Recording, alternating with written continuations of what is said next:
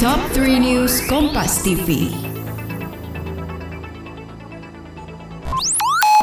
Happy birthday to you. Happy birthday to you. Eh, eh, siapa sih yang ulang tahun? Ini loh, podcast network favorit gue, Medio by KG Media.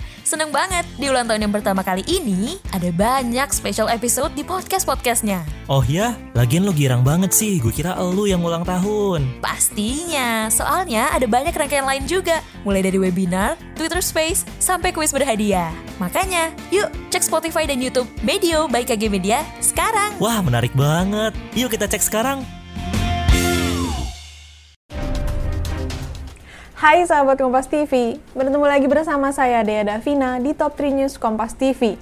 Saatnya kita update 3 berita terpopuler yang terjadi di hari Rabu 29 Juni 2022. Berita yang pertama, sahabat Kompas TV, membawa misi perdamaian. Presiden Joko Widodo beserta rombongan dan sang istri, Ibu Iriana, tiba di Kiev, Ukraina hari ini. Jokowi tiba di Kiev usai lalui perjalanan dengan kereta khusus dari Polandia.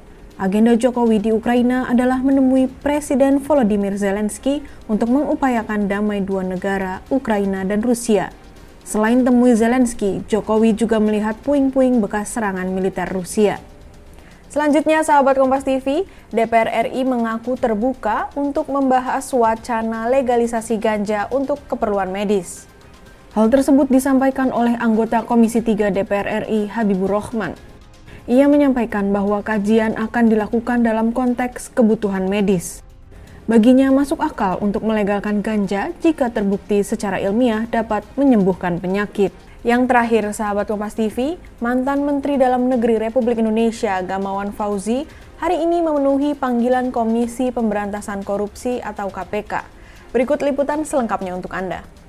Gamawan Fauzi diperiksa sebagai saksi atas kasus korupsi pengadaan KTP elektronik atau IKTP. Gamawan mengaku tak pernah terlibat komunikasi dengan Paulus Thanos dan sejumlah tersangka korupsi KTP elektronik. Di kasus ini, Gamawan menjabat Mendagri dan diduga menerima sejumlah keuntungan atas kasus korupsi tersebut. Selesai sudah pembahasan tiga berita terpopuler yang terjadi hari ini, sahabat Kompas TV.